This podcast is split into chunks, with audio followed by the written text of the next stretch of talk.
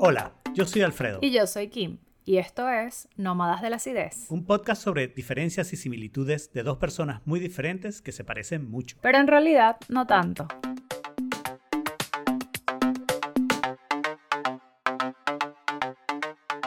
Bienvenidos a un nuevo episodio bono. Este es nuestro primer episodio bono con tema repetido, porque el tema fue el de viajes, que hicimos una segunda parte de viaje. Entonces este es el episodio, el episodio bono de viajes 2. Y la pregunta ganadora, con el doble de los votos que la segunda, es si es posible viajar mucho. Sí, sí es posible viajar mucho. A mí me gustaría intentarlo. bueno, yo como que sí, yo sí tengo que admitir que en el, a, principios del 2020 tuve algo llamado como, se podría decir como el síndrome como burnout, pero en términos de viaje. Ya. Y creo que, que... Ya va. ¿Deseaste que tuviéramos algo así como una pandemia para tener que quedarte en tu casa? No, no. Yo nada más quería estar más tiempo en mi casa. No sé si pasó que de repente lo deseé mal, no sé, lo pensé de una forma. Los dioses, los dioses te oyeron, hay que tener cuidado con lo que se desea. Sí, puede, puede ser, puede ser. Pero, pero no, ¿sabes qué? Eso me dio como en febrero y ya el coronavirus estaba como andando desde diciembre. Entonces yo mm. creo que no, y yo en diciembre todavía no estaba tan hastiada.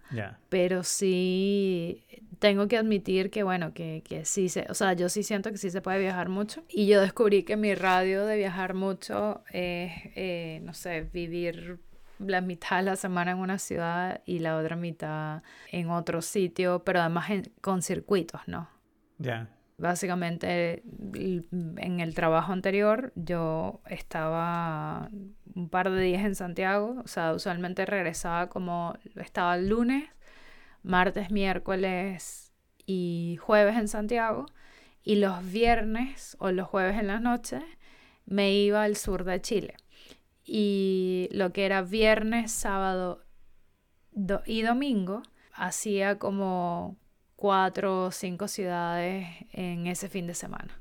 Entonces, mm, claro, en, en esos otros días. Entonces, ese es, mi, ese es mi radio de viajar mucho. Claro, pero te voy a decir que hay dos tópicos que son interesantes, porque claro, tú estás diciendo, es posible viajar mucho, pero estás viajando por trabajo, ¿no?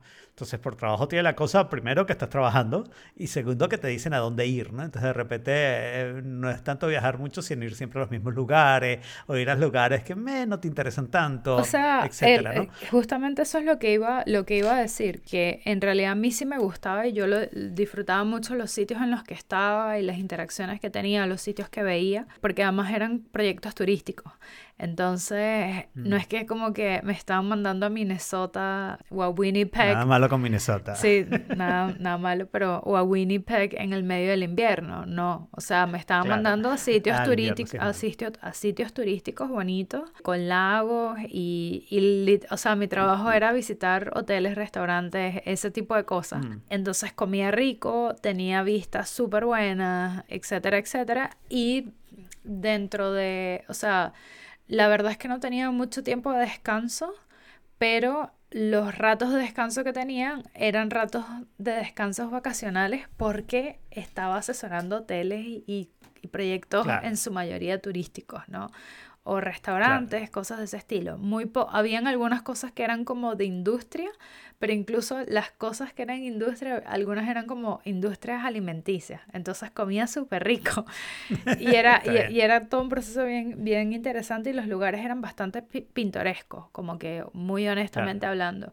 Eh, incluso había una cervecería también. muy bien.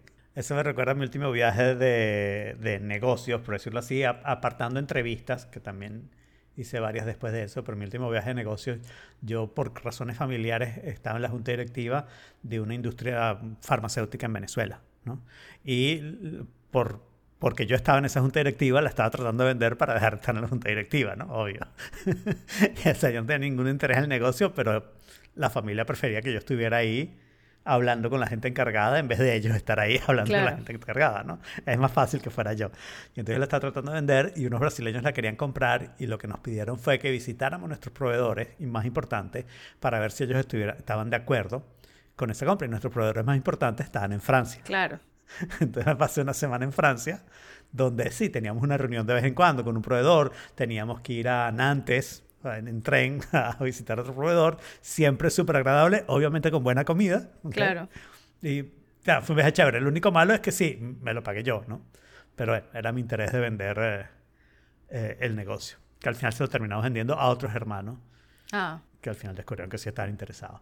Pero lo que te iba a comentar es que, claro, esa es una parte de de la parte de trabajo, pero hay otro componente que yo creo que es importante para alguna gente, que es la parte de cuánto tiempo pasas fuera de tu casa. O sea, el hecho de tener una casa con o sin familia, pero ambas situaciones son complicadas, ¿no? El hecho de tener una casa y decir, y casi no estoy en la casa porque siempre estoy viajando, siempre estoy haciendo esto, estoy bajando los fines de semana, por ejemplo, porque es necesario para, para mi trabajo o lo que sea, y entonces no estoy nunca en mi casa tranquilo, disfrutando mi casa sin hacer nada, no estoy nunca con mi familia. Ese tipo de cosas creo que sí son una componente más frecuente en, en este tema viajar mucho. Sí, y incluso, o sea, yo sí creo que puede llegar un momento, así sea por placer, en el que estás viajando mucho. Mm. En el sentido que ese tema de como cambiarte de hoteles y tener como un set limitado de cosas, o sea, o ciertas como, o sea, no, sé cómo explicarlo, pero mm, mi papá tiene una frase que él dice como que extrañaba mis ácaros, porque los, porque los ácaros de, tu cama son tuyos.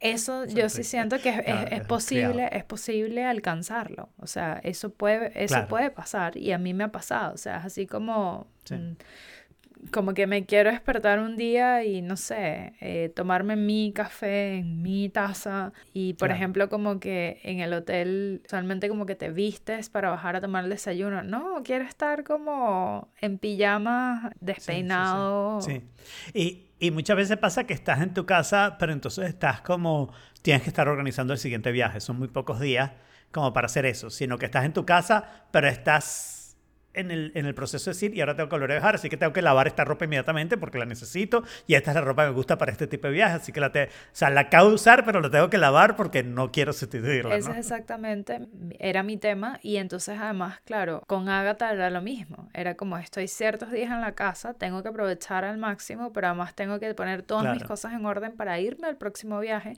y yo, por ejemplo, soy como el tipo de mamá que dejaba la comida preparada que Agatha se iba a llevar al jardín, eh, la ropa, como que estar como, o sea, yo a Agatha le dejaba paquetes de ropa, así como lunes, martes, miércoles, así, y los contenedores de comida en la, en la nevera como ya hecho, y esa parte como que igual era un montón de trabajo, o sea, entonces... Claro como que sí siento que era como, entonces mi casa no era como una casa en la que habitas, sino es una casa, es un centro de operaciones en realidad.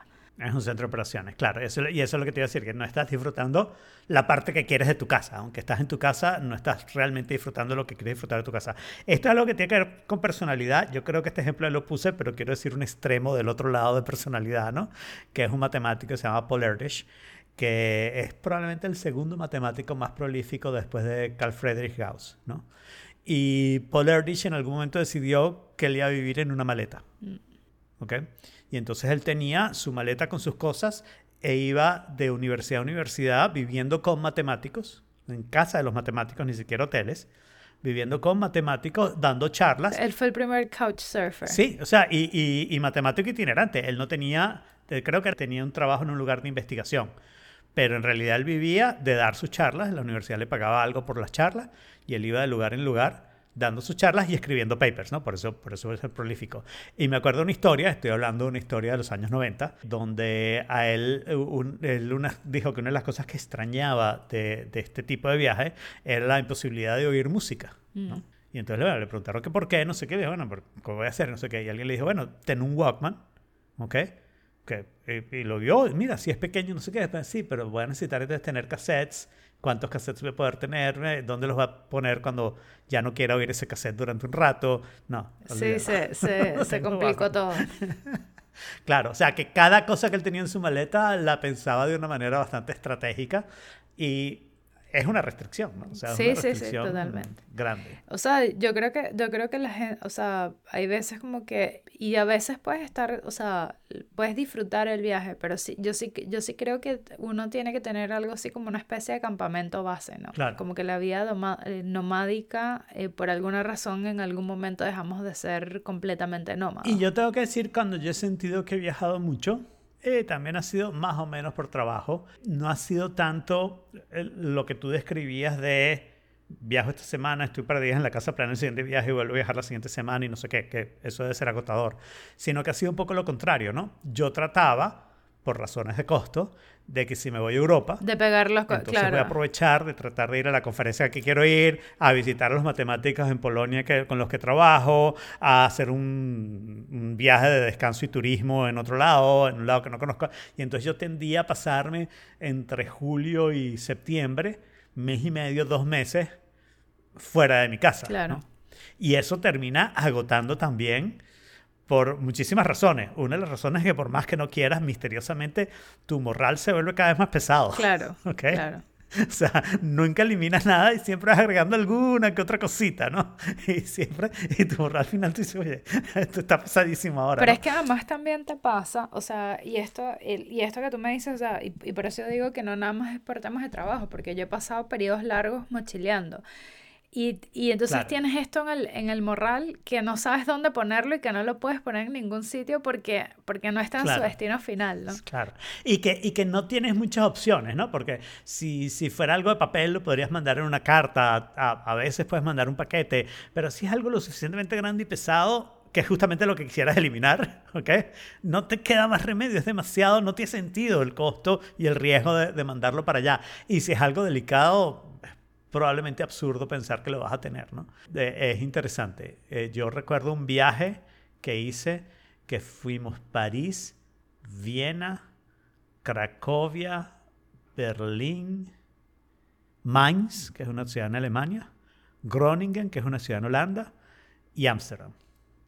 Y Estefania después de eso se devolvió a Groningen para seguir trabajando. Mm. Y yo me volvió Y yo llegué, pero agotado ese viaje que te juro ni siquiera quería subir a Lírica a, trabajar porque era una cosa así que yo quería pasarme con el tiempo equivalente en la cama sin hacer nada, ¿no?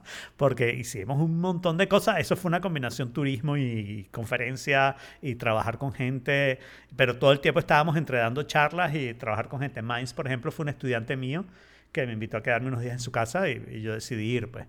Y ya, pasamos un día, ni siquiera estaba en su casa, estaba en casa un profesor que la estaba cuidando.